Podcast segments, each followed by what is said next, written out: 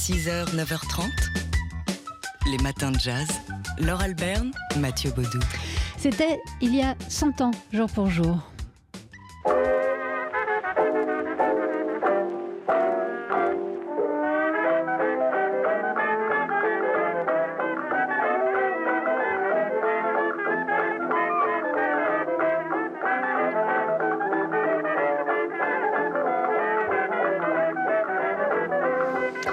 Ça s'entend que, c'était, que ça a 100 ans. On a l'impression d'être des archéologues.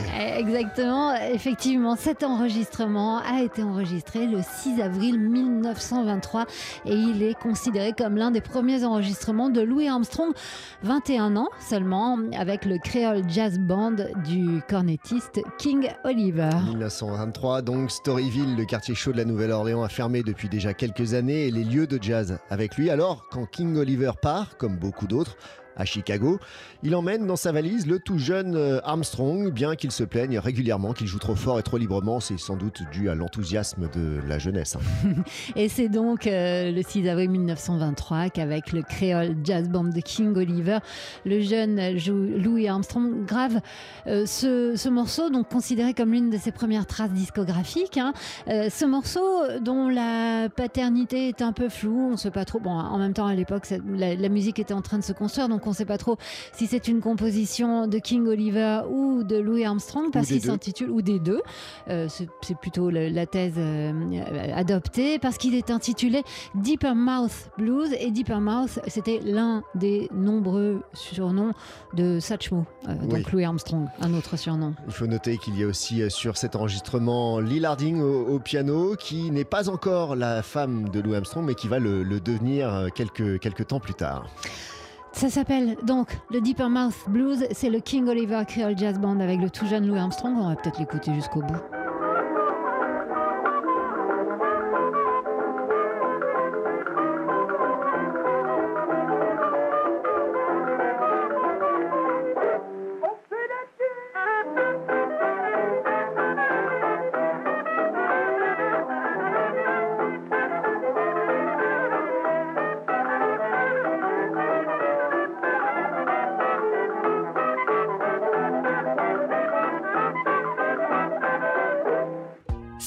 9h30.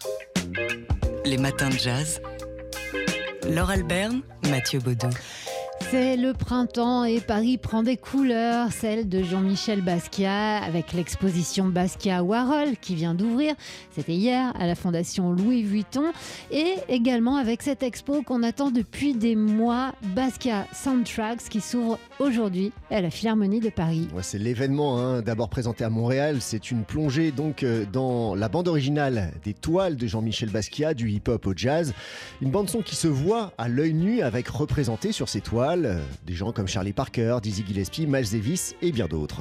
Mais au-delà de ce qui se voit, au-delà de ce lien explicite, c'est à travers la technique même de Basquiat, son savoir-faire, que s'exprime un lien profond avec la musique de son époque. C'est ce que nous explique Vincent Bessière, qui est l'un des commissaires de cette exposition. Basquiat est quelqu'un qui a euh, à la fois euh, euh, euh, mixé, remixé sa propre œuvre, c'est-à-dire qu'il il fait des dessins, il les découpe, il les recolle sur, il refait un dessin à partir de, ce- de, ces, papiers découpés, il repeint, il refotocopie. Et ce travail qui est déjà donc une version 2 ou une version 3, ensuite il va le coller sur la toile, il le redécoupe sur la toile et il crée des rythmes avec ça. Et donc autrement dit, il il remixe son travail en le retravaillant, en le reconfigurant, et en même temps, il le sample, il l'échantillonne au, sens propre, c'est-à-dire vraiment, il prend un motif, il le duplique et il le, ré- il réexploite. Et, et- c'est vrai que c'est difficile de pas y voir là, en tout cas, une démarche conceptuelle qui est très proche de la manière dont un producteur de hip-hop va chercher des samples. Vincent Bessière, euh, au cœur d'une conversation qui n'a tourné qu'autour euh, de Jean-Michel Basquiat. C'était dans la dernière émission Caviar et Champagne qu'on vous a proposé, que vous pouvez réentendre dans nos podcasts. Quant à cette exposition, Basquiat Soundtracks, euh, elle s'ouvre aujourd'hui donc à la Philharmonie de Paris et vous pouvez aller la voir jusqu'au 30 juillet. 6h, 9h30. Les matins de jazz. Laure Alberne, Mathieu Baudou. Paris prend des couleurs en ce début de printemps, les couleurs de Jean-Michel Basquiat avec l'exposition Basquiat Warhol qui vient d'ouvrir, c'était hier à la Fondation Louis Vuitton et avec également cette exposition qu'on attendait depuis des mois. Basquiat Soundtracks qui s'ouvre enfin aujourd'hui à la Philharmonie de Paris, d'abord présentée à Montréal.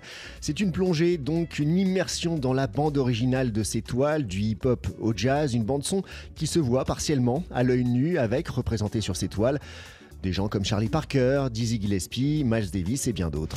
Alors pourquoi Jean-Michel Basquiat a-t-il fait des jazzmen ses héros? Réponse de Vincent Bessière, qui est l'un des commissaires de cette exposition. Il, ne voyait aucun personnage noir sur les toiles. Il allait dans les musées et, euh, donc il a eu d'abord eu à cœur de faire figurer et de mettre, il, emploie lui le terme de protagoniste euh, sur la toile, de, donc de les héroïser, d'avoir des, des, figures héroïques qui, qui, apparaissent et qui soient euh, susceptibles de rivaliser avec toutes les têtes couronnées. Lui-même a couronné beaucoup de gens sur la toile, qu'on trouve dans toute la peinture euh, occidentale. Ça, c'est la première chose. La deuxième chose, c'est qu'il se cherche une généalogie artistique. Et, évidemment, c'est pas le premier peintre euh, noir américain de l'histoire, mais quand il regarde dans les musées, aucun artiste noir américain n'est entré dans les musées à, son époque. Et donc, ceux qui sont reconnus, ceux qui sont reconnus à la fois à l'étranger euh, euh, pour leur capacité d'invention comme des artistes à part entière et en même temps qui ont gardé euh, une forme de, street credibility, c'est-à-dire qui, qui, qui, sont pas coupés de la rue, qui, qui parlent encore à l'homme de la rue dans la communauté, dans la communauté noire, c'est le jazz. Vincent Bessière, qui était euh, l'invité il y a quelques jours, quelques semaines euh, de notre émission Caviar et Champagne. Vous pouvez réécouter l'émission dans nos podcasts hein, parce qu'elle était entièrement consacrée à Jean-Michel Basquiat. Il y avait aussi le musicien Jean, Jean Chassol, Christophe Chassol, pas Jean-Christophe, Christophe Chassol qui, qui a était donné un concert à l'occasion de cette exposition. Voilà, pour rendre hommage à Jean-Michel Basquiat.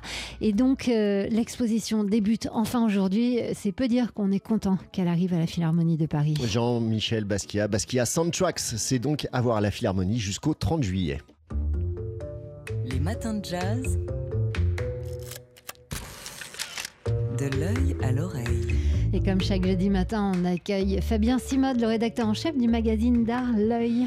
C'est un hôte de marque que la France accueille le 26 septembre 1976. À son arrivée à l'aéroport du Bourget, celui-ci a le droit aux honneurs officiels, au tapis rouge et à la garde républicaine qui joue l'hymne national égyptien. Descendu de l'avion, le cortège prend la direction du Musée de l'Homme à Paris en faisant un crochet par la place de la Concorde où il va faire le tour de l'obélisque. Et pour cause, l'hôte de marque n'est autre que Ramsès II, le pharaon euh, qui avait fait édifier l'obélisque face au temple de Luxor. Et eh oui, Ramsès II, en effet, qui repose dans son précieux sarcophage, car la momie est sérieusement menacée. Redécouverte en Égypte à la fin du 19e siècle, elle a été, comme tant d'autres momies, manipulée, démaillotée, exposée à la lumière et à l'humidité. Résultat, elle commence à se décomposer. Une odeur putride se dégage de la dépouille et les bandelettes qui la protègent font apparaître quelques taches. Ramsès II est contaminé par des champignons. On en dénombre une soixantaine. Il faut donc agir et vite.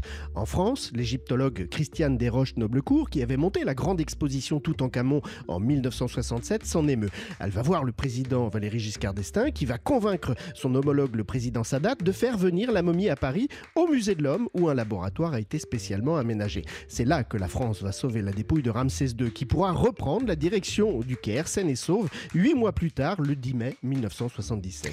Et l'Égypte, reconnaissante, n'a pas oublié ce sauvetage. Et elle nous en donne la preuve aujourd'hui même, Laure. L'Égypte est en effet à l'origine du grande exposition partie en tournée mondiale de San Francisco à Sydney, en passant par, Berlin pardon, et par Paris. Ramsès est l'or des pharaons. Elle présente 180 artefacts, des bijoux en or et en argent, des statues, des amulettes, des masques, mais parmi tous ces objets, il n'y en a un qui n'a été prêté qu'à Paris. C'est le sarcophage de Ramsès II que vous pourrez voir à partir de demain à la Villette, date d'ouverture de l'exposition.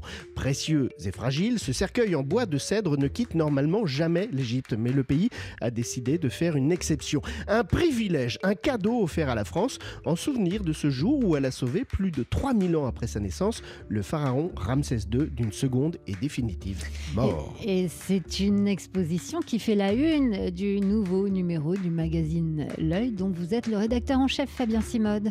Et si on ouvrait l'œil pour parler d'art? On parle d'art dans les matins de jazz le jeudi matin et on retrouve Fabien Simode, le rédacteur en chef du magazine d'art L'œil. Le Hangar Y, c'est le nom du nouveau centre d'art qui a ouvert ses portes à Meudon, en région parisienne. Son nom vient du lieu dans lequel il s'est installé, un ancien hangar à ballon dirigeable construit en 1879 qui était resté à l'abandon euh, depuis 1980. Alors le lieu repose sur plusieurs activités, des expositions bien sûr, mais aussi des concerts et l'accueil de séminaires d'entreprises, mais aussi un lieu de promenade, car le Hangar Y est situé au milieu parc de 9 hectares où sont installées des sculptures d'artistes internationaux comme l'artiste indien Subodh Gupta ou le sculpteur camerounais euh, Pascal Martin Taillou. L'exposition inaugurale prend naturellement l'or euh, pour thème euh, l'air et l'espace et c'est l'occasion de découvrir en France les machines volantes d'un des artistes belges que je trouve moi les plus passionnants, c'est Panamarenko. En effet, c'est drôlement excitant. Puis il y a un autre centre d'art qui a ouvert ses portes. Cette fois-ci, c'est à Londres. Et oui, et là c'est le duo d'artistes Gilbert and George, connus pour leurs œuvres colorées et provocantes, qui a ouvert un lieu le 1er avril pour exposer euh, leurs œuvres donc à Londres. Euh, eux aussi ont choisi un lieu patrimonial puisqu'ils se sont installés dans une ancienne brasserie du 19e siècle de style victorien. Alors l'espace est accessible gratuitement, j'allais dire en accord avec le credo de Gilbert and George, hein, qui est de créer un art pour tous. Et c'est une bonne nouvelle au moment où les statistiques montrent que les Britanniques ont du mal à retrouver le chemin des lieux culturels après le Covid, car la baisse du visitorat alors est quand même estimée à 23% par rapport aux chiffres de 2019. C'est beaucoup. Hein. Effectivement, un autre chiffre? 10 millions, c'est le chiffre de la semaine Eh oui, c'est le nombre de documents accessibles désormais en ligne sur Gallica, le site numérique de la Bibliothèque nationale de France. Mise en ligne il y a 25 ans, vous en souvenez peut-être, Gallica propose des documents conservés par la BNF, consultables et téléchargeables gratuitement. Alors ce sont des livres, des manuscrits, des plans, des, des estampes, pardon, des photographies, des affiches, bref, une véritable exposition et un véritable trésor. Le 10 millionième document mis en ligne est notamment un superbe ouvrage sur les papillons, illustré en 1925 par l'artiste Alain Segui peintre et décorateur de l'Art Nouveau.